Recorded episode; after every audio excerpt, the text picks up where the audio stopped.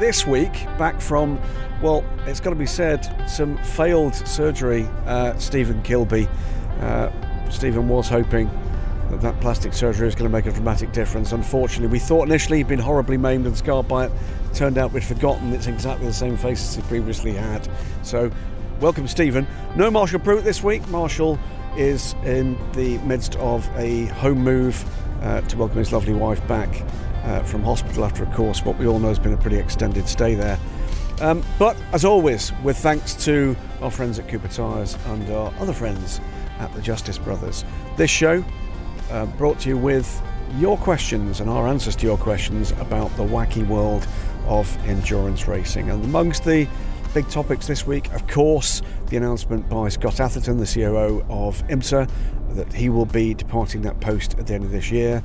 Uh, as you'll gather probably from the, the ambient sound, not at uh, DSC headquarters, but actually in the back seat of the DSC fun bus being pedalled at the moment by my partner uh, in ownership in DSC, David Lord. Fabulous driver, you know, fabulous. Terrible photographer, fabulous driver. Uh, in the fantastic traffic through Belgium. This is the world's most boring journey. Uh, it's about three and a half hours of entire and total tedium. And uh, I was working out a little while ago that this is my fifth trip this year to Spa for various reasons. We're on the way back from the European Le Mans Series, another great race. Amazing final lap with, well, elbows out all over the place, a little bit of afters, a little bit of post race penalty, and then withdrawal of post race penalty. And again, uh, an international mo- uh, race meeting controversy about post race results uh, being changed. I'm sure we'll get into that with questions later. But for now, the format today, principally, simply because it, otherwise it, it means just juggling an iPad, is Stephen going to be delivering questions to me. He'll be chiming in with his views. But we'll say, uh, good morning, Stephen. Good to have you back. Yes, good morning, Graham. It's uh, it's actually quite nice to be in a um, on a road trip podcast again. No squeaky chair, of course. No squeaky no, chair. No squeaky chair. Shall we get going? I think we'll go for it. Let's start with him, sir. Yeah, let's start with him, and we'll start off with a question from Ryan Terpstra. He says, "Do we expect any more bopness hashtag adjustments before Petit?" Speaking of bopness, will Toyota be under threat at Fuji, or is it another success or two away? I think the, the answer, by the way, uh, I'm going to start with correcting you on your grammar. Uh, the word that you've just mispronounced was actually uh, the latest in the uh, Twist dis- dictionary of Marshall Pruettisms, and it's actually. BOPness. BOPness. So the answer is I've zero doubt they'll be certainly having a quick look at uh, BOP. Um, whether or not we'll actually see any major changes, it was pretty clear that uh, Laguna Seca very much uh, favoured the um, the Oreca chassis Acuras. Cadillacs were back more in the room, but the Mazdas certainly just seemed to be just about nowhere. Still not quite understanding just exactly um, why the Mazdas that seemed able to go long in most of their stints went short in the final stint. I've not really had the time to kind of dig into that, but zero doubt we'll see another attempt to uh, get things right. Still slightly perplexed as to why it's been so, well, pendulum like really this season in IMSA. It's some it's a it's a process that IMSA have got their heads around, but all of a sudden seems perhaps not to be quite as neat and tidy as we've expected back in the past. And next up, we've got a raft of questions um, regarding Scott Atherton's retirement. So we've got Andrew Muggeridge, Alex Eichmer, and uh, Stephen Gardner, um, all asking about Scott Atherton, or asking what's our best Scott Atherton story, best achievements of Scott Atherton over his ye- over his years uh, at the top of IMSA, and just general thoughts on, on him retiring. Um, look, whenever you've got a long-standing and very able uh, official. Um, such as Scott Atherton, an executive in the case of Scott Atherton, you do tend to look back and see what the life and times of, you know, his time in the sport um, brought us. You you would do well to avoid the two things that I think define his time. The first, or the most more re- recent, of course, is his handling of the merger uh, between the very much divided camps of the American Le Mans Series and Grand Am Road Racing. Um, you know, under Jim France's, new IMSA, if you like. And before that, it was his guardianship with a very tight team of the American Le Mans Series, which I think defined the shape of modern sports car racing. More or less everything uh, that we watch nowadays fell out from those days. So, certainly, Scott, as a kind of guardian of the spirit of sports car racing, is going to be right up there with the very best of them. It's good to catch up with Scott. We had a um, round robin um, conference call on the day that he announced uh, that he was going to be leaving at the end of the season. And, you know, it was same old Scott, which is very considered. A um, little bit of emotion as well. Um, never wasted time with Scott Atherton. Always, of course, there was politics around uh, motorsport. You couldn't always squeeze out those stories that uh, perhaps readers like, which is the unguarded comment, but that's because he was a master of the art. He was a master of the art of uh, making sure that what he was saying was what he actually meant and not what perhaps the writer um, or indeed sometimes the reader would like to actually write or read. Um, lots and lots of stories. Uh, my favourite recent one was being a little bit cheeky at Sebring this year. Scott was famous for a number of things, but in the dark days of the ALMS, Scott was famous for um, basically trying to raise some hope. Clearly, there's always a lot of things in the background uh, when there's ups and downs in motorsports. And he had the phrase that he used possibly a little too often. If you, you if you knew what I knew, was used very much. I did actually ask him the question: just what is it that you know that we don't? Do we know now, Graham? Yeah, we know it's going. but um, you know, Scott, I'm sure you're listening to this. I know you do. Um, thank you. Actually, thank you on behalf of me and my profession, my uh, my guys, everybody else in the press room, and you know, the redefinition for me that really mattered to the people that hold that racing dear is it, it's encapsulated in a beautiful catchphrase for the fans, and that was the way the American Le Mans Series conducted itself, and it continues in that vein with IMSA nowadays. What do you think the reaction from uh, the ACO and FIA has been? Do you think that they were as, as surprised as maybe some of us, um, you know, outside those walls? They were surprised. I've had a conversation with a couple of uh, principals at uh, the ACO and at uh, LMEM who run WEC and ELMS, and um, I think they were both surprised and uh, upset's the wrong word. Uh, I think when you read some of the, the commentary around the, the issues, and of course there are always issues when you've got uh, large organisations with sometimes conflicting priorities, don't get away from the fact that whilst there have been difficult moments, there was always, absolutely always, mutual, mutual respect and admiration between the principal characters involved. And I think people would be surprised by the closeness of some of those professional relationships. You know, don't always believe the stuff when you read it that executive A hates and loathes executive B. That's not always the case. In this case, it most certainly wasn't. Never, ever confuse a disagreement with a loathing or a hatred. It's not the same thing. And they're usually big enough and in very many cases ugly enough to accept that. Moving on now, we've got Matt Needer on Facebook who says, With the glut and supply of talented IMSA drivers looking for work in 2020, do you expect we'll see any migration to the Michelin Pilot Challenge Series? The sporting regs state platinum rated drivers are prohibited in that series. While this would exclude all the Ford GT drivers, it means we could see Lally, Razzle Dazzle, or Colin Brown in T, uh, GT4 or TCR machinery in 2020. All that's missing is a paying AM driver to fund a program. Are you hearing any such murmurings in the paddock? Uh, I'm not, but then again, I'm not in that paddock. Um, I will challenge you, Matt, and good day, Matt. For uh, it's good to hear from you. Is all that's missing is uh, basically the money. I think that don't forget that that is one of the defining factors. With talent comes a bigger bill, and it would be great to see some of those guys staying in gainful employment. I've no doubt that we will see them in gainful employment. But as Marshall said in last week's show, it's a worrying moment at the moment with um, where IMSA is. Number of programs that are going away because the plan is that they were going away. Um, a number of programs that we expect to see, uh, you know, turning down the wick or going away as well. Right now, I think you know we could do with hearing a little bit of positivity about maybe a couple of programs coming forward. I hope that not a single one of those guys finds themselves sitting watching the races on TV next year. Um, but the reality is that some of them will. That's it for IMSA. So we've got WEC, Aslams, ELMS, and ACO to come, Graham. And there's quite a lot of these. There's quite a lot of these. Uh, first up, we've got Atkins Consulting on Twitter. who says, "What steps will the FIA take to even up the competition in P2 to stop the class becoming effectively an Oreca-only class?" Um, I think there's two questions, one of which you've not asked and one of which you directly did ask. One is, what are they going to do about evening it up?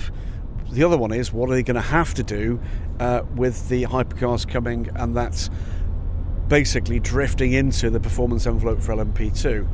The answer to the latter question, I know, and we'll be writing about that in due course. Um, so that, that will be something that uh, we will come forward with in the coming days. Um, as for how they will even things out between the chassis, that's a really difficult question. Um, you know, we're not going to see a brand new set of regulations immediately. We're going to see the uh, the existing cars um, with some changes made to reflect where they want them to be in terms of performance levels. Uh, is it a worrying time in terms of anybody that's not got an Oreca? Yeah, it is, and increasingly so, actually. Does that need action? that's for the governing body, to be honest with you. My view always was that when the LMP2 regulations came forward, there was an advantage inbuilt there, whether wittingly or unwittingly, it's for others to answer, for Oreca. Theirs was the only car that could be amended from the existing LMP2, the then 05. It was the only chassis that could be carried over to the 07, and that's reflected by the fact that I believe there's only possibly two, maybe three Oreca 05s now in existence, uh, one of which is a uh, collector car. It's one of the, the, winning cars from the Le Mans, an Alpine. Um, and that one of the existing cars was built brand new after 2017 as a 05 to run for Jackie Chan DC Racing in the Asia Le Mans series. There was something inbuilt there that gave them the opportunity to use a lot more of the experience they got with that chassis and with aerodynamics. Uh, in addition to which, you shouldn't forget either, there have been multiple LMP1 programs with that chassis, that same basic chassis. So, again, that has helped them uh, in terms of their understanding and the progress to develop what's proved to be, well, a near unbeatable um, package in LMP2. We've just we're on the you know on way back now from Spa, Stephen, where we've seen a team that's just switched just a few weeks ago to an Oreca chassis, United Autosports, having um, had the perfect weekend, topping the times in every competitive session, uh, topping the times in every competitive session for the first time in the LMS race for any team since DragonSpeed in 2016. It's very, very unusual uh, in the ELMS for a team setting pole position to go on and win the race, and bizarrely, the end of 2016 at Spa was the last time that happened too. So the reality is that is a superb race car and yes, I think that Dallara and Ligier at the moment are struggling to come anywhere close to matching the breadth of its performance window. And I think that's the point. It's the breadth of the performance window that matters. And as time goes on as well, of course, when you've got the good teams, the best teams, with what is the best car, the tyre manufacturers are going to be building tyres that favour that chassis as well. Hello, Right Turn Lover. He's been in on Twitter and he's asked a question. He says, Can you improve Spa by replacing one of its corners with one from the other tracks on the ELMS calendar? No. I probably agree with that. It's a pretty good circuit, Spa, isn't it? I've never thought of Spa as a circuit that's particularly boring. Uh, no, Spa produces great racing. We've said it before. Uh, we hate driving there and driving back. We don't particularly like working there. It's not particularly brilliant working environment, but as a spectating environment, as a circuit to actually talk about on you know through through a microphone type thing, um, there's few if any that are better. Uh, it is a stunning piece of race circuit, and you know, I think you need the kind of technical to break up the flow at times. But for me, I look at Spa and I'm thinking, I'm, I, there's not much I'd like to change there. I mean, obviously at the moment we're focused very much on safety. We've had some horrifying shunts this week as well. I think three Oreca chassis badly damaged. Uh, some extraordinary efforts from one or two of the teams, with um, IDEC Sport in particular, uh, overnight on Saturday going to get an unraced, privately owned Oreca 07, bringing it back to the circuit. Nick Manassian, uh, I believe, was driving the uh, the van that actually got there, came back, got back at about 4 or 5 a.m., and then the team set to work. That car had not turned a wheel in the team's hands before the race. Uh, amazing stuff. But, you know, are there concerns about maybe some changes to be made to that circuit? With things like resurfacing that m- might have lost some of the grip, etc.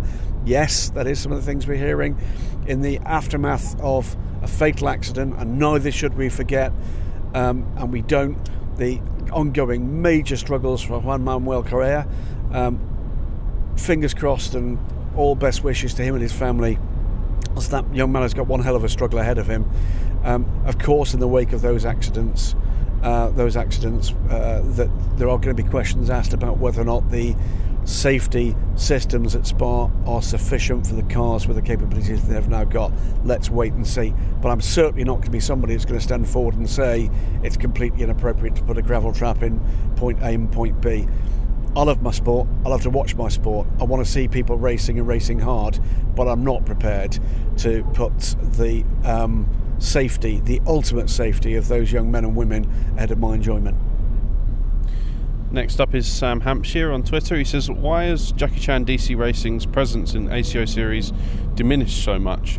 They've gone from two cars in the WEC and multiple uh, multiple in the Asian Le Mans Series to just one Jota run car.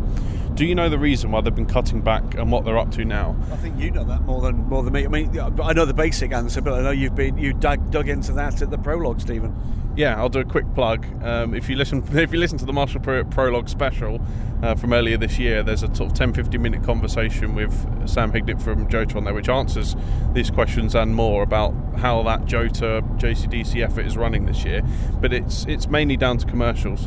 We know with the new um, the new format with the WEC and the calendar.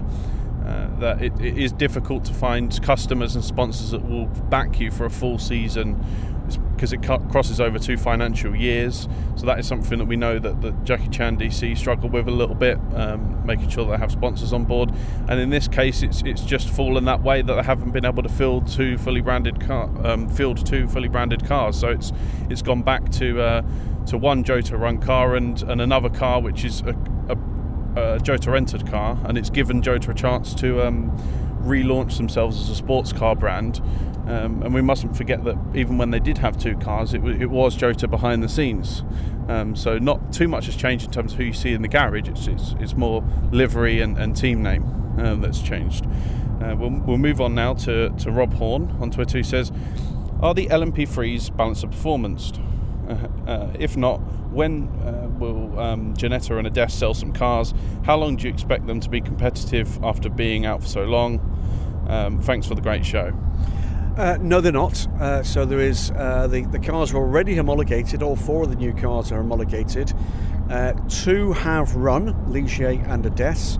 Uh, the Duqueine is due to run tomorrow, I think. Uh, I'm right in saying, Stephen, and the Ginetta is about now as well. Um, how do I do I expect it to be competitive? Yes.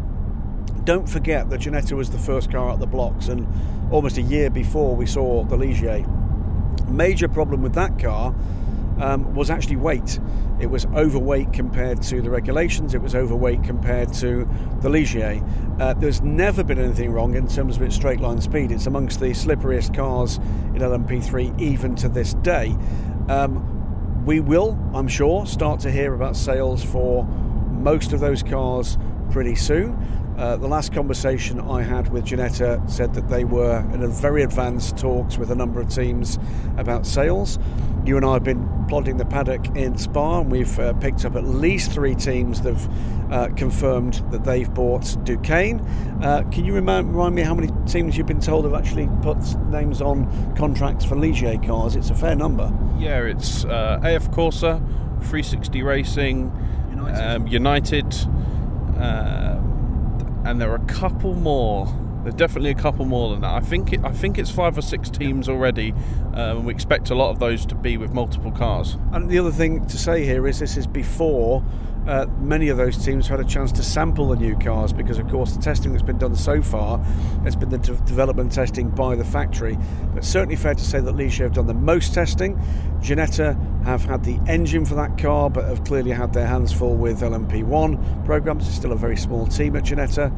Uh, but my understanding was as soon as they were sending off the freight for WEC in Japan, then the next thing on the agenda was to test the LMP3 car. Uh, for me, um, it's going to be very interesting to see how the the uh, the performance of the four cars actually comes out. Did have a chance to speak, to, by the way, to Stefan Chaussee of Adess, who was at uh, Spa. Uh, lending a hand with the H24 project, the hydrogen fuel car, that of course uses an Adess chassis. They are still uh, looking for a partner to get a car or two into international racing, and it would be great to see all four cars out competing against each other. Either way, we are likely to see an Adess chassis racing in the Michelin Le Mans Cup next year because the H24 car is likely to see some race action. Uh, one thing to make sure, uh, make certain, and I'm not sure whether or not the. I think, in fact, there's a question about hydrogen fuel later, so I'll come back to that one later. But I think there's been some misunderstandings about what that car is about, what they're trying to do with that car. So we'll come to that a little later in the show. Josh Ridgian on Facebook says the Glickenhaus hypercar has been revealed this week, and as a follow up question to last week, do you expect a fin to be added to it before it races? I think I do. I don't see any reason why they shouldn't have the additional piece of aero uh, in their armoury that's designed to do one thing and one thing only, which is basically to help the car stay on the ground in the case where it gets sideways. So I think I do. Lovely to see the render. The render looks stunning, without a shadow of a doubt. Great to catch up with Jim Glickenhaus last week, and you know we brought you uh, on Racer.com and on Daily Sports Car some of his thoughts, uh, and we'll wait and see just exactly who the engine partner is going to be for that car. I think there's a massive visual clue with delivery of the cars, ca- uh, cars carrying, as we've said in both those pieces, Stephen. No, I'm looking forward to seeing what that can do once it gets out on track because it is a beautiful, beautiful car. Um, Daniel Daniel Summersgill on Facebook says, "Do you think that Kamui Kobayashi's Le Mans qualifying lap record of 3:14.791 will ever be broken?" Hashtag me personally, I think the record could last a very long time, given that hypercar will be much slower than LMP1.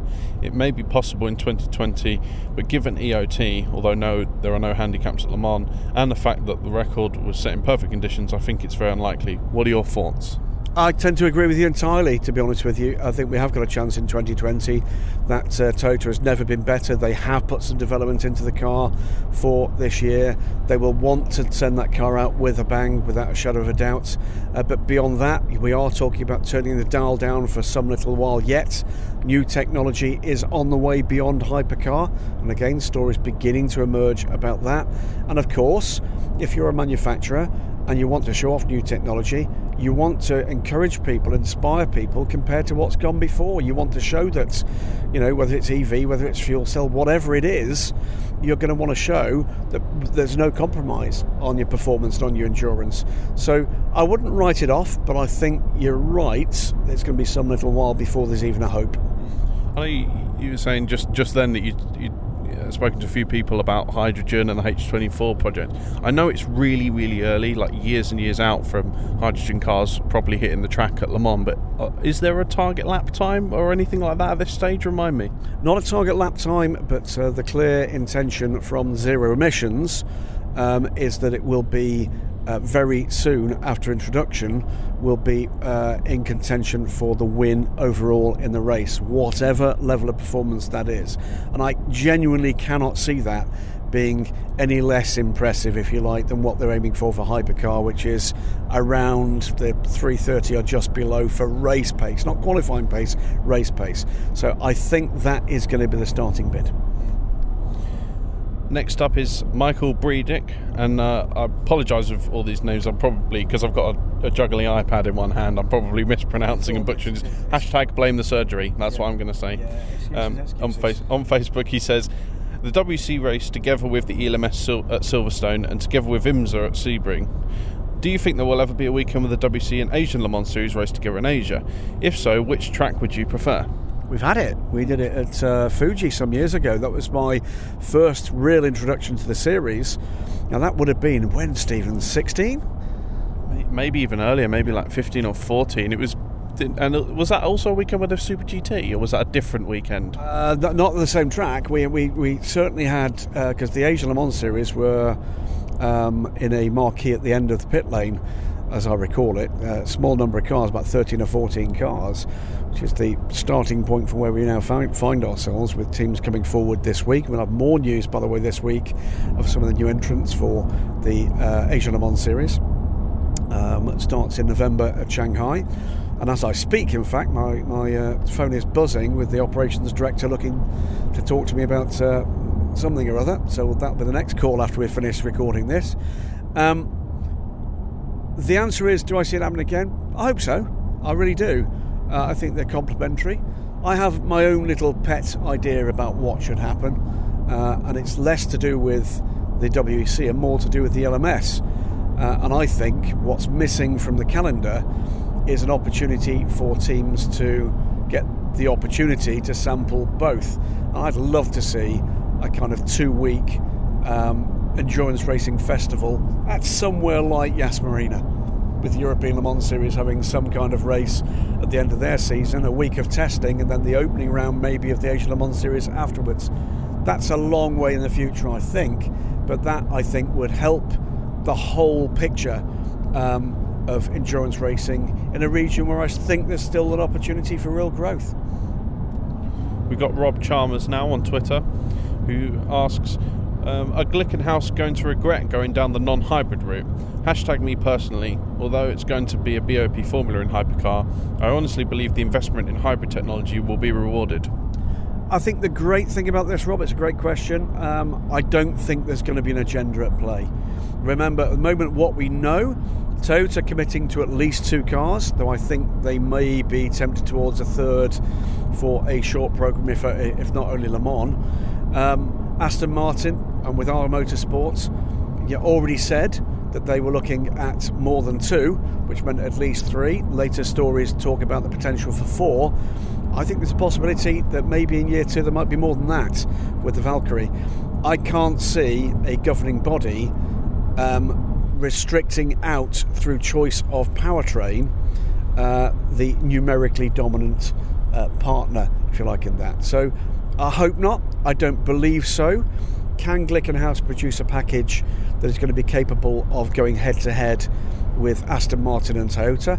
Well, Jim Glickenhaus thinks they can, and I'm going to have great fun watching him try. Mm. Next up is Neil Hardy on Twitter. This is following the disqualifications after the Le Mans Cup race at Spa. Do you think the scale of penalties for technical infringements needs to be reviewed?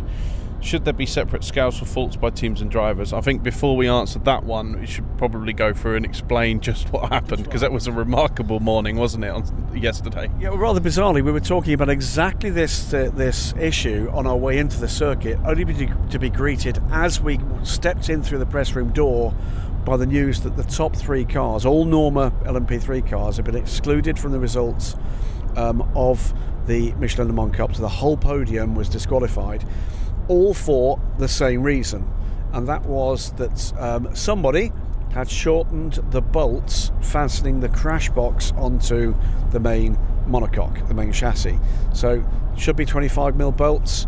Uh, in this instance, um, the well, the steward's uh, notes said between 10 and 15 uh, millimeters. I was told that at least one of those bolts was as, as short as 7 millimeters. Uh, I wrote a tweet that basically said, I think this is what actually what the, you're responding to here is that it's about time we took a good look, and it is about time we took a good look. But having had time to think about this one, in this instance, you know what? It's safety related, and I get it. This is not going to be the only thing on those cars that uh, the teams or the manufacturers or whoever else involved would have played with to try to find some tiny competitive advantage. Uh, when safety is involved, I don't really have very much of a sense of humour about it. It doesn't get away from the fact, though, that we have had a remarkable number of instances with penalties during or post race, often for very minor transgressions, which have had a major effect on the result. It's not just uh, ELMS or Le Mans Cup or WEC, it's happening in IMSA as well, it's happening in SRO rules racing, you know, and we are in an era where I'm afraid the uh, the rule makers and those that enforce the rules are putting, I think, too much influence on the results of those races. Yes, rules are rules, without a shadow of a doubt, but I do think we need to look again at the um, effects that that has on the overall picture, on the competitive picture, and in particular when you can get into the position where perhaps there might be instances where a team is punished but the drivers aren't. Because let's not forget who's a customer to who. Mm. I did like your suggestion that in this instance maybe the maybe the team points should be deducted more than the, uh, you know instead of the drivers or. It's...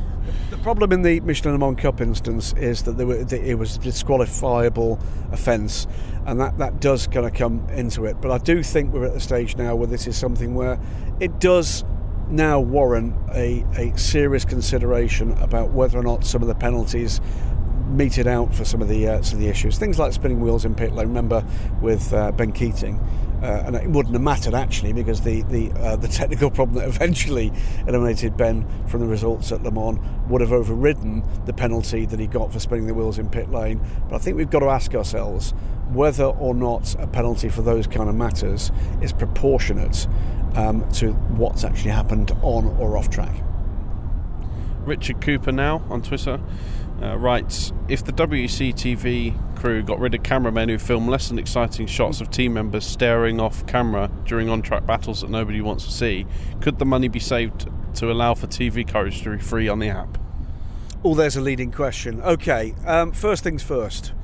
Um, I can tell you that the process of uh, commentating on a, an endurance race is far from straightforward. Um, I'm delighted to be involved in that. It's a part of my job that I absolutely love. The technical sides of putting together that program make that look like a stroll in the park. Uh, do from time to time I have a response that's remarkably like I'm sure yours. Yes, I do. Um, moving away from action to see a reaction it's it's a judgment call on the part of the director. Uh, does that happen a little too much at times? In all sorts of sports, yes, it does. I'm not particularly a fan of gratuitous shots of pretty girlfriends and wives in pits uh, if it doesn't add to the story, but that's not my call. Um, would it save enough money uh, to do what you're asking for? No, it wouldn't. I think it's worth talking about the, new camera shots and graphics for the WEC. Be interested to hear your thoughts, Graham. So, are you coming into the, the press room at Silverstone after you'd done your first technical rehearsal before before the first race meeting of the year, saying we've got some awesome new cameras and new graphics for this season, which you, I don't think you were expecting. And I, I watched the qualifying and the race, and my conclusion was these are brilliant. You're like like you were saying uh, to me yesterday, Grant. The camera with the Toyota, where you can see the rearview mirror, so you can see the cars flying past the GTS. Splitter cameras. Um, the graphics for me are cleaner. I like the gap, the gap indicator, the, the new things like that. But there's been a lot of people being critical about it on social media, haven't they? Is that just because social media is only full of people being critical about things? no, no, I, I, think that's a, that's massively unfair, and how dare you talk about our viewers that way? I think sometimes new takes a while to get used to. Uh, I think from our point of view about the way in which we can talk about things, my, my job is quite a simple one in terms of WEC TV. My job is to support Allan McNish in explaining, particularly by using facts and figures drawn from a wide variety of sources, including some of the graphical input we get. And in that regard, it makes my life, my job simpler. It makes the job of the viewer simpler. Will they need tweaking? Of course, they will need tweaking because, of course, those graphics have been developed from the point of view of somebody, or a team of somebody's in this case, that is not actually a casual consumer of the product. And I, again, give the same advice to viewers of that output that I would give when you're feeding back to anybody, which is let's have some feedback. Let's have some constructive commentary on it. And I guarantee you, you know, if we agree and the graphics team and the, the uh, producer and the director agree, it will be changed. There's no doubt about that. No one's doing this to make it worse, they're doing it to make it better. So if you can see something that jars for whatever reason, and I've seen all sorts of uh, fairly constructive responses about where the shading has to go to make it visible, that might make viewing some of the other parts of the screen.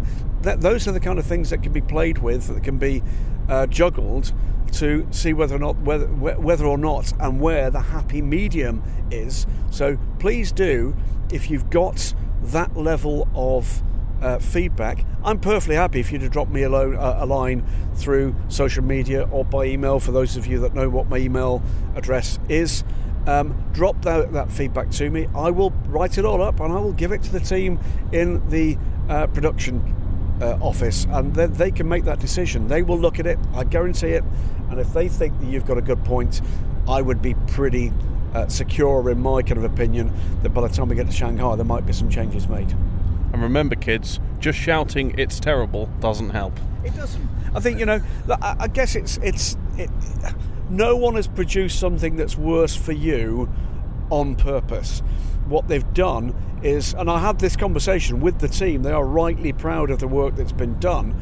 Um, that what they've tried to do is to respond to some of the clear gaps in um, in knowledge and ability to access that knowledge. There is more to come, by the way. There is more to come, and you'll see some more emerging as the season comes uh, comes forward. I'm not going to give anything away quite yet, but some quite exciting stuff to come with that.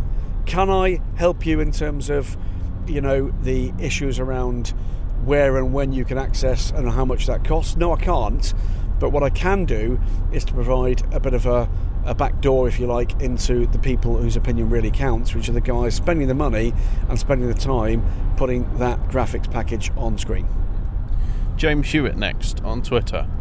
So with the hydrogen car now making um, free practice uh, one and free practice two at Spa, how long could it be before we see this car make some sort of racing debut within the Le Mans Cup? If I'm rightly, it was supposed to race at some point this year originally, wasn't it? The original idea was that it was going to race in Le Mans Cup uh, this year. And that didn't happen, I think, for a couple of reasons. One of which has now been dealt with, and we'll come to that in just a moment. And the other one is the performance has not been yet at a level that makes it safe to put out amongst those cars. First thing to say about performance is, and it's, it's one that I've got wrong before now, uh, but was reminded by none other than Pierre Fillon that the performance target for those cars is not LMP3, it's GT3. The reason it's not LMP3 is not because it can't go far enough on fuel, it should do around an hour on a tank of uh, hydrogen fuel. It's because of the weight of the car. The car at the moment is about 1.4 metric tons, significantly heavier than an LMP3 car. In terms of where we were in performance in those three practice sessions, yes, it was still a little off um, a well pedalled uh, GT3. It was way off a well pedalled LMP3, but that performance is beginning to come forward, and there have been tweaks made, including new front panel. It doesn't quite look like a kind of bottom feeding fish anymore. Uh, it's now got a front panel with some really quite neat running and racing lights. Uh, and I think you're going to see more and more coming forward with that project in its role as a technology demonstrator. So, first things first, my understanding is that we will see that car running in races in the Michelin Le Mans Cup next year. The thing that has made that difference, uh, their ability to do that, um, is nothing to do with the performance of the car. It's actually what we saw for the first time at Spa, and it's very neat indeed.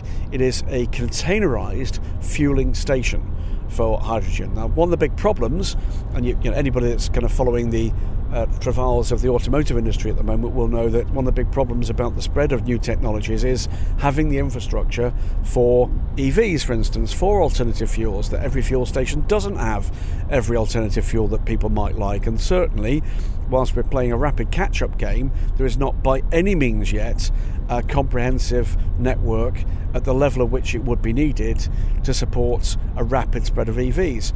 having the opportunity to put a fueling station on the back of a truck and take it with you to a race, that is what unlocks the opportunity for that technology demonstrator to join a European Championship like the Michelin Le Mans Cup at every round.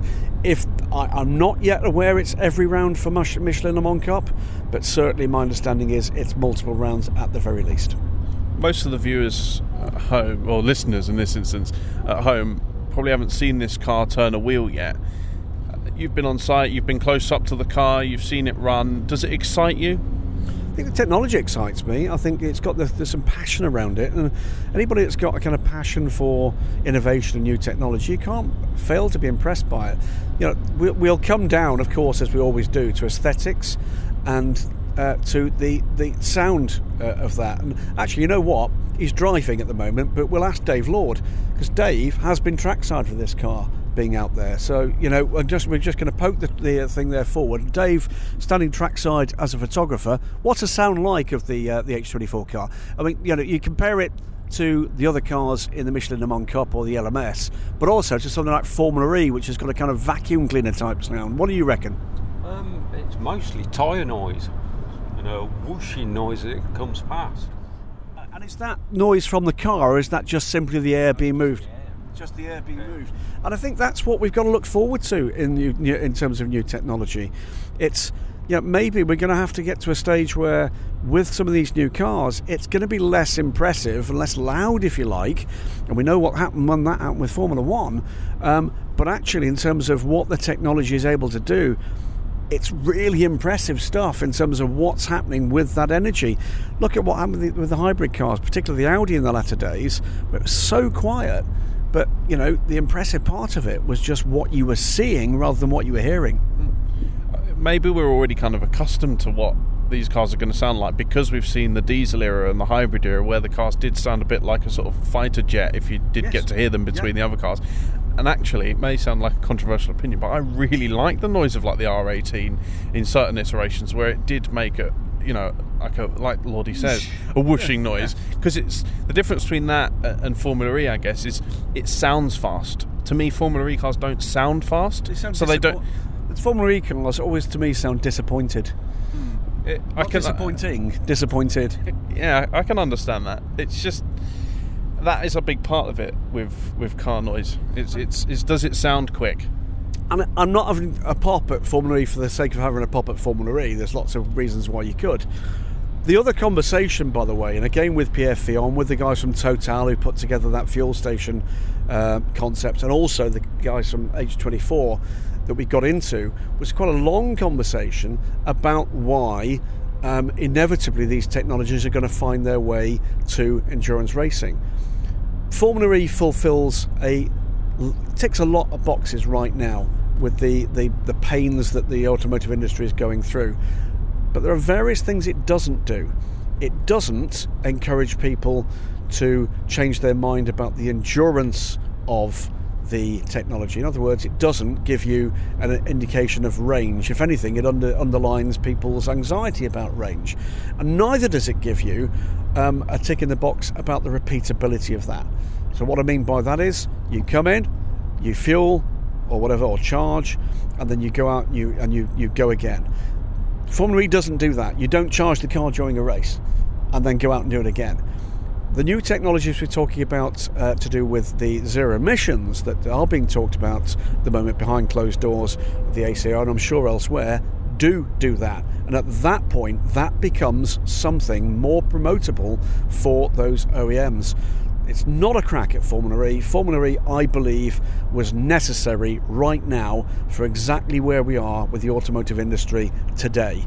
I don't believe that is ultimately going to be the answer to the questions that uh, the industry actually has. I think the answer to the questions the industry is going to have, and that uh, in, in, terms of getting and keeping those customers, is going to be about putting technologies in place. Whether or not it's what we've got at the moment, whether or not it's what's coming next, or or even after that, is about having performance. Yes. Having the ability to take that performance for a realistic length of time, let's say an hour, 40 minutes, and it's then having the opportunity to recharge, to refuel that car and go again and again and again. That's going to be the defining moment for motorsport with new technologies that will define whether or not we've got a winning formula. Ed Horace is asking another question about about sort of alternative fuels. He says, to your knowledge, is any major OEM uh, working on a fuel cell LMP car for 2024 yet? Uh, an actual car, I don't know. Working on the regulations, 100% yes. And again, there'll be a pretty major update uh, later this week for racer and for DSC about the scope and scale of that process and what they're aiming for and when they're aiming for it. Damien Peachman uh, is asking a que- question about Glickenhaus. Says what what engine will it, will it use? I think we kind of speculated on that a little bit earlier. We have. I mean, look, the, the, you'll have seen the same speculation as as I've seen. Look, uh, uh, is Jim Glickenhaus ready to actually reveal? Um, exactly who that is. No, he's not. I've had that conversation. He's asked for conversations to be kept private right now. But look, Jim never does anything for no reason. I would direct you to two things about the current images and uh, facts that are known. He's made it clear the car will not be a hybrid. It'll be uh, it'll be powered by a three-liter twin-turbo V6 uh, from a, a major automotive manufacturer, and he's presented uh, the renders in a particular way. It's got a particular colour scheme. If you're asking me what I think, uh, I think you're being guided towards uh, a conclusion that Alfa Romeo might be involved in that program, either as a supplier or as a partner. I don't know whether or not that's absolutely true, and I don't know which, if either, of those options might be the end of the story. But at this stage, I think if you were speculating that Alfa Romeo might be a partner for um, that uh, program, I think there's plenty of clues there to say that uh, there's a good reason to come to that conclusion. Another question from Damien. Um, says Graham and Stephen, what's the current state of ByKolles' hypercar program? Is it just a wait and see for now? I think it's exactly that. We've heard absolutely nothing. Uh, what do we know about the ByKolles uh, program? We know that the existing car has been out and testing. That seems quite an odd thing to do, uh, whether or not that's testing parts or aerodynamics or anything for the hypercar. We also know that ByKolles some time ago took on, uh, certainly we're advertising for hybrid um, aware uh, technical staff. Other than that, I have to tell you, I've heard literally zero. Stephen?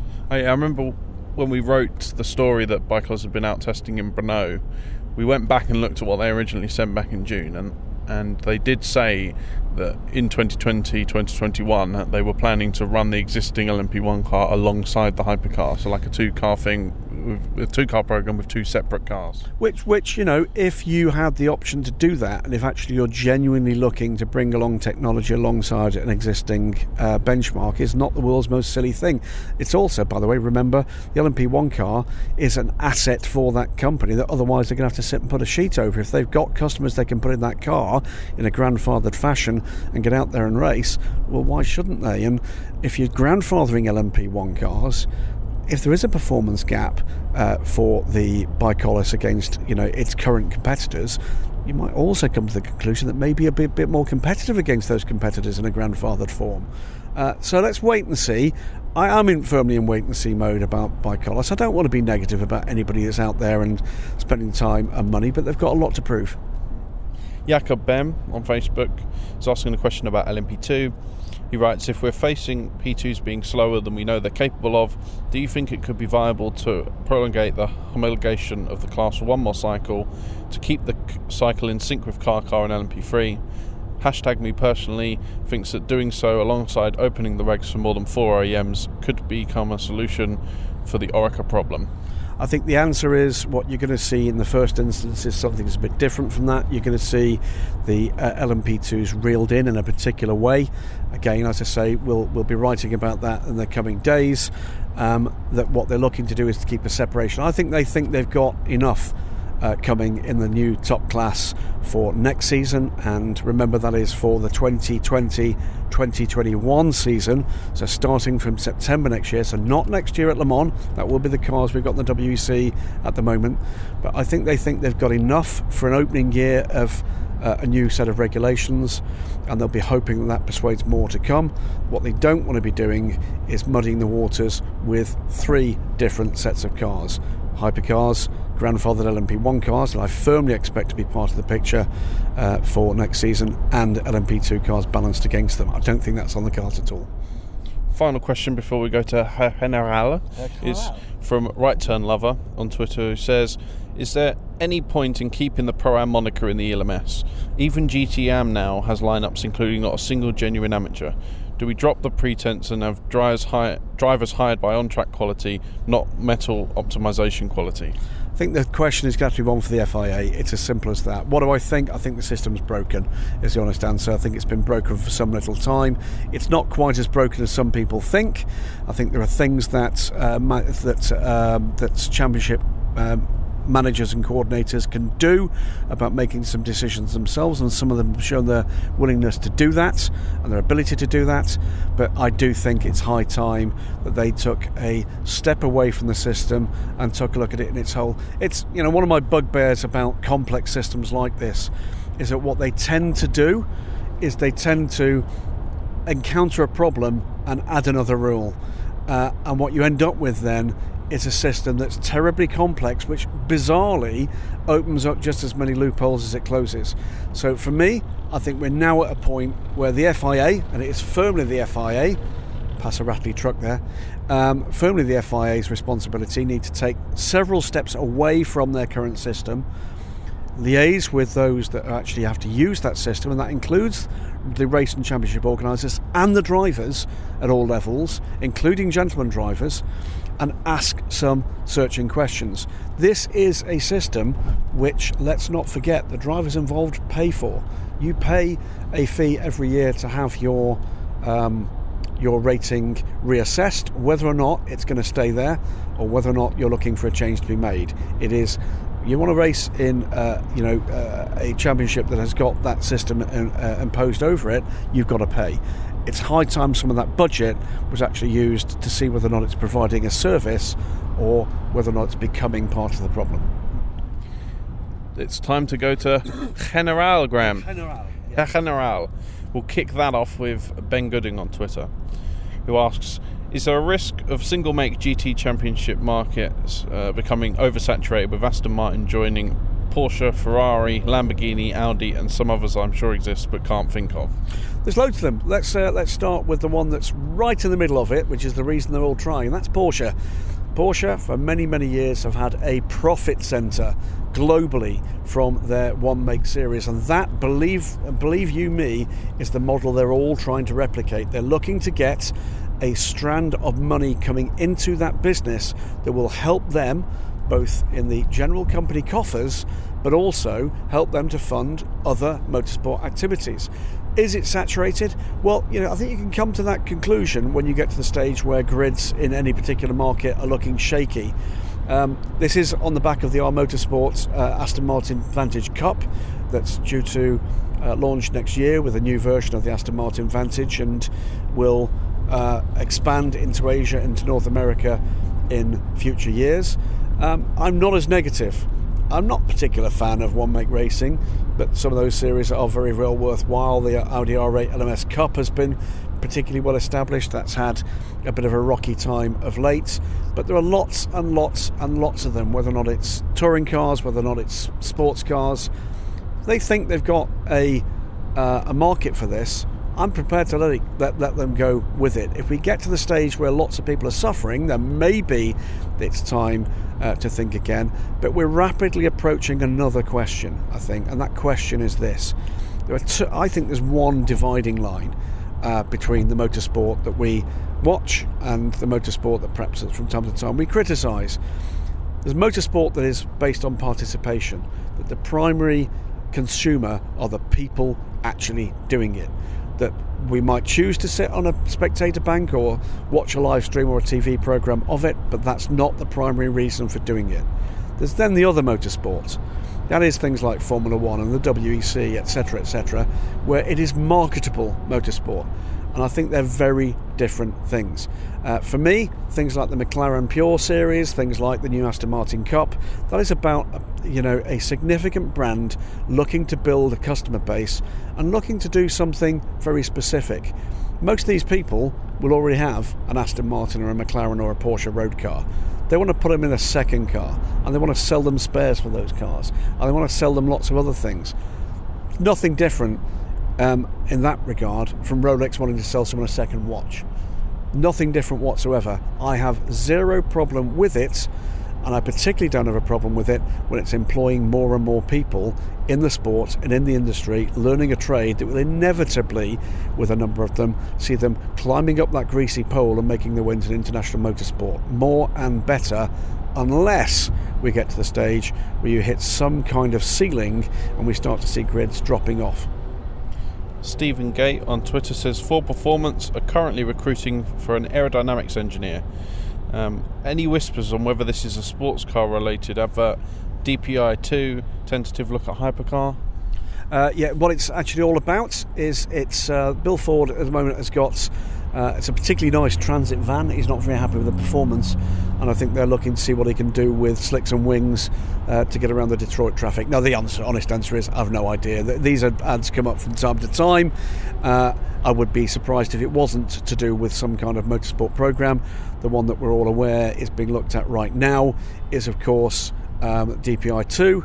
Um, and we'll wait and see whether or not that's the case. But uh, any whispers from my end, no. But I would expect those kind of matters are being looked at right now. Next up is at Johnny Trots on Twitter. With Nico Hulkenberg and Robert Kubica, two known drivers about to lose their seats in Formula One, um, is a change to sports cars evident? As a team manager, would you sign ex Formula One drivers to receive publicity and technical technical insights, or would you would you rather see a negative impact, or would no, sorry, would you rather see the negative impact on salaries and teamwork? It wasn't that long ago that Kubica was supposed to race in the WEC, was it? Because he turned up at Bahrain, he was due to race with Bike wasn't he? He was. He's tested a couple of times in, in a couple of different cars and has made different decisions about that. Um, just want fast guys who actually give good technical feedback. If that comes from Formula One, then great. Do I think there's a particular massive boost uh, by putting Nico Hulkenberg in the car. Not massive, there'd be something. You know, he's a known quantity, but you know, a superstar Nico most certainly is not. Um, you know, he is a Le Mans winner and therefore a driver of some reasonable, more than reasonable quality. It's not being derogatory, it's just a fact. Uh, Robert Kubica, um, you know, for reasons everybody's aware of, Robert, you know, has been fighting back after let's let's not underestimate this. Horrendous injury he suffered in that rally car, and I'd love to see him back up to the kind of the, the, the level of performance and results that he was having before that. Absolutely headed for greater things.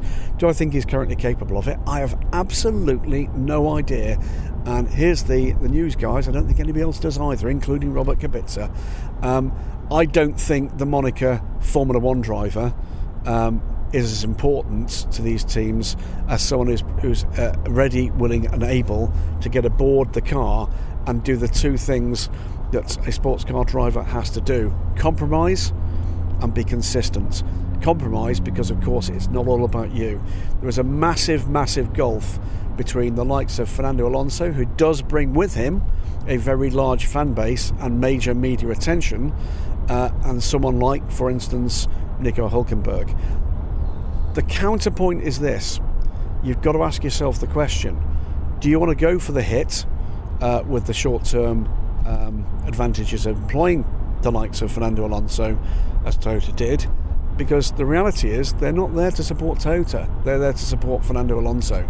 And where he goes, they go. Have you kept their interest in your hybrid uh, LMP1 program, or are those people just gone? There are certainly people uh, that are not in the press room this year because Fernando Alonso is not there. Mm. Next is Jeff Easterling on Facebook, who asks Are there any current plans to replace the Ferrari 488 with the F8 in GTE or GT3? There's clearly going to be a succession program for Ferrari. We're not hearing about that quite yet.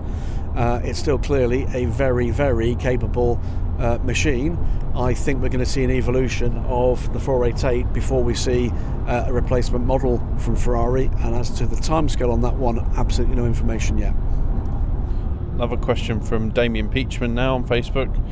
He writes Any idea if Honda will continue in the IGTC next year, and what are the chances of Aston Martin or anyone else joining the IGC GTC as a manufacturer? Uh, I'd be surprised if we didn't see something from Aston Martin. I think Lamborghini have already announced their intention to join. As far as Honda's concerned, um, they're in the business at the moment uh, through JAS of selling those cars and actually getting those cars in front of the key audiences, some of those key markets, will be, I think, a big plus. Uh, I would be surprised if they didn't show up again. They are one of the manufacturers that need to sell a few more cars to keep within their homologation uh, targets. There's got to be 20 cars sold for each of the GT3 iterations within a two year period.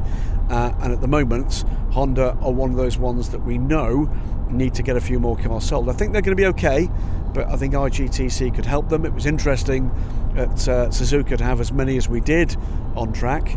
Uh, but I think they'll be looking for a couple more customers on top of, for instance, the customers they've got in uh, North America, in Japan, and with, of course, Bob Neville and the Rocket RJN efforts in the Blancpain uh, Championship. So, hope so. Cracking looking car, certainly very capable. Uh, and interestingly, we've already got two of them, by the way, confirmed for the FIA Motorsport Games um, at the end of this year. And another question from Damien. He's asking a lot of questions this just? week. My goodness, is there a limit?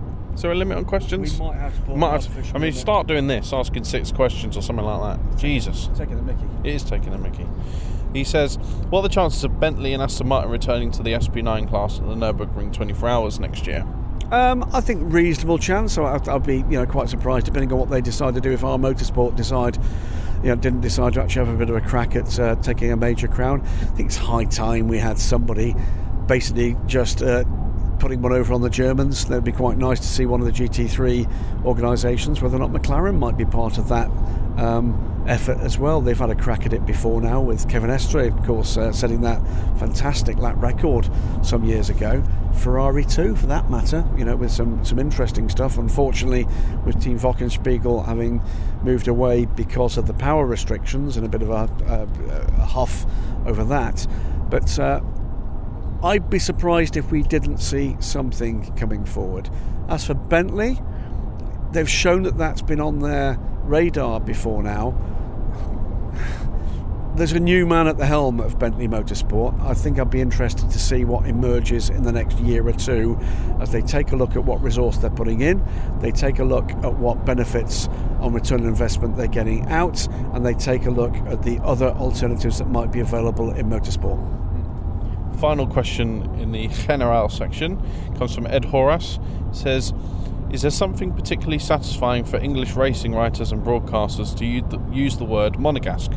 Every time I see or hear reference to Charles Leclerc, it is inevitably preceded by the monegasque. But I almost never hear the Finn, the German, the Englishman, or the Dutchman. Are these journalists showing off that they know what a resident of Monaco is called?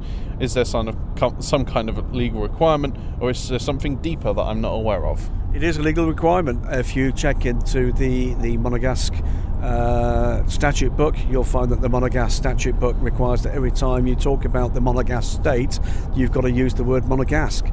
Um, it, it, it does lead people sometimes to blow a monegasket, and uh, and that that can be a bit of a problem as things move forward. But uh, I'm very proud not to be monegasque, but to but we're not allowed to actually mention what we are. Um, neither by statute are we allowed to mention. Um, other than obliquely the nationalities of anybody other than those people from the states that uh, can be described as monegasque. Fun. It's time for fun, Graham. It's time to the final for the final section, and we'll kick it off with Nicole Bitzer on Facebook. Says, "What are we both looking forward to race-wise before the end of the year?" Christmas. it's, it's almost a joke. Um, what am I looking forward to? I do like the flyaways. Um, you know, I don't like the, the jet lag, the crippling jet lag, and the arriving everywhere in the dark. Um, but I do like the flyaways.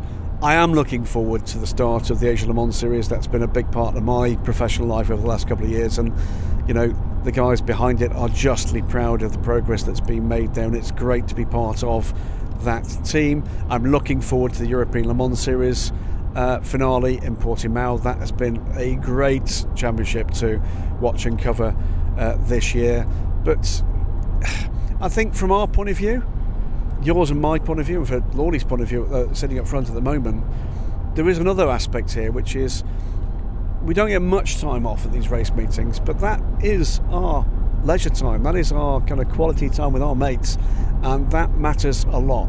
Um, it's good to spend time with the people you like as well as your family. And I do like my love my family. If you're listening, Trudy, love you dearly. Um, but actually, for my racing year, my racing year and the things I'm looking forward to are edging into next year. Because next year um, we've got the Bend, somewhere I've never been before. Um, I've only had one track this year that I've never been to before, that was Suzuka. Uh, we've got the back to back season finale for the Asian Le Mans series, and that will have a particular family significance this year if our plans come together. Because my good lady wife, who I adore more than words can say, will be celebrating a very special birthday, and I'm hoping and we're planning that she'll be with me for that, and that's not happened for an awfully long time on a long distance race. Is she 21 again? She's 21 for the second time. Fabulous. I think it's Bahrain for me. I love going to Bahrain. I really, every time we've been to Bahrain, I've really enjoyed it, and I think it's probably not going to be as good as it has been in previous years because it's not the end of season party. But I've really enjoyed the trips to Bahrain. Love that circuit.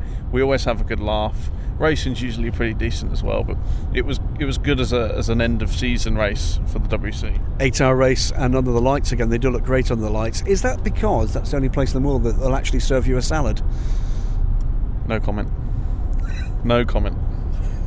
It's, a, it's an in joke that uh, Stephen has repeatedly around the world, but particularly in Austria for some reason, in restaurants ordered salad and it's seldom ever delivered to him. We don't know why.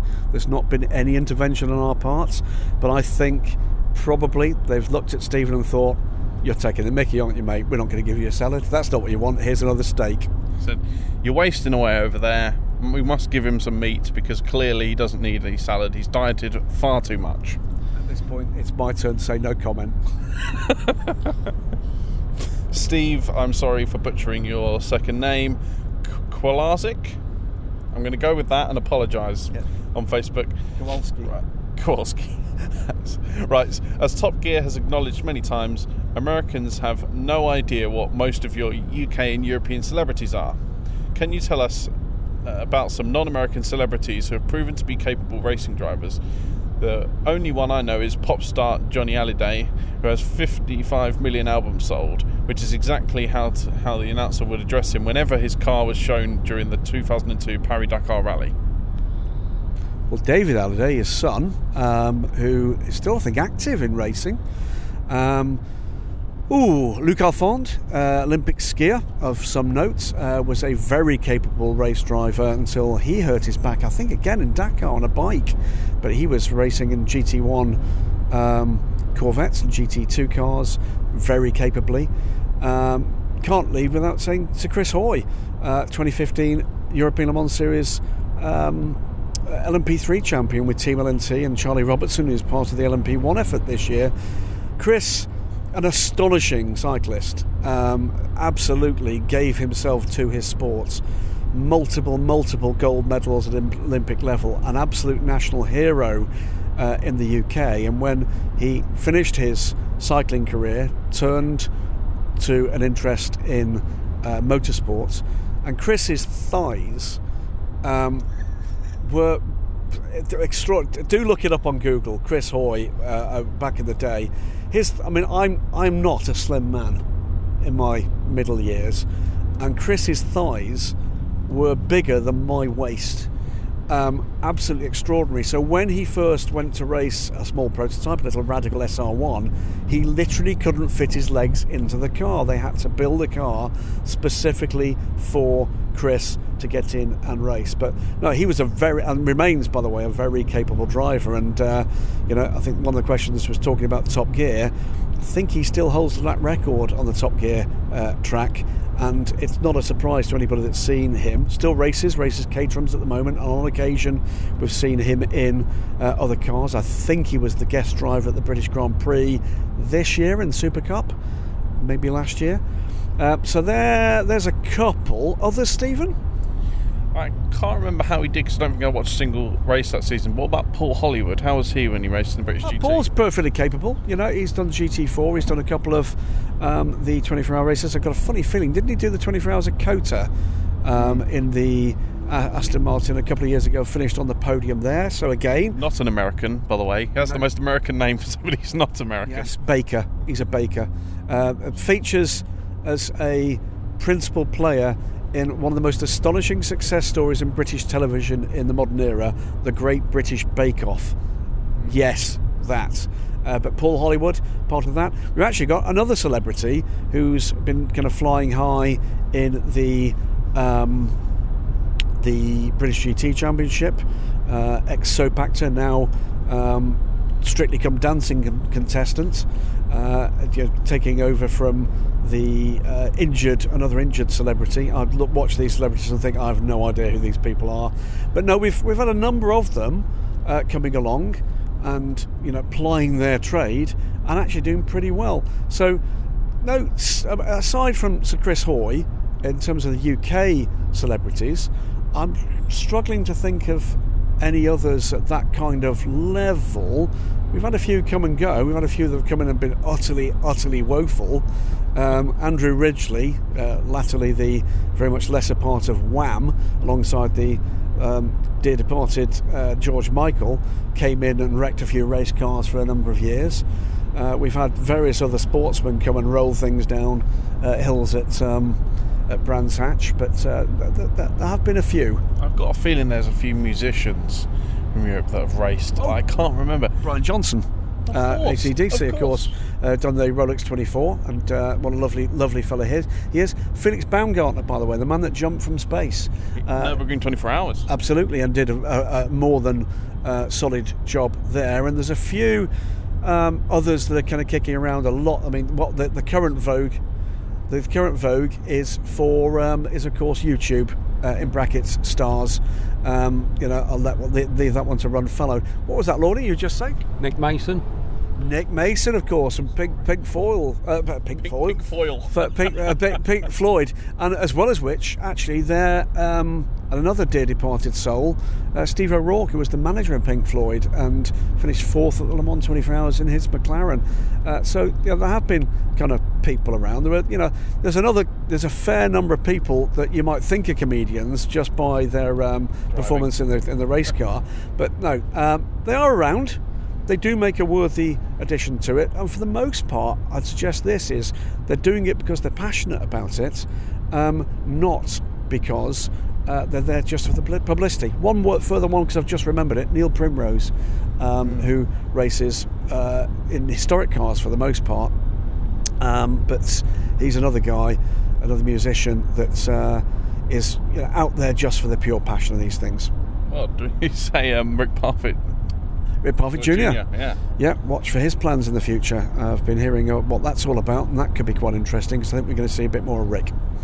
We've got uh, Oh, by the way, if you're listening, Rick, good luck. I know you've got some, uh, some, you know, some medical attention that's required for your ongoing struggle, and good luck with that. We're going to finish off with two more questions from Damien Peachman, who has asked 700 questions this week. 700? 700. This will be gonna use- 702 questions by the end of this episode. Uh, well, if, if it's more than 700, he's, he's gone through the glass ceiling. We'll allow it this time, but next time, just keep it to the 700. Yeah, Just uh, 699, I think. Just give yourself a bit of bit of leeway there.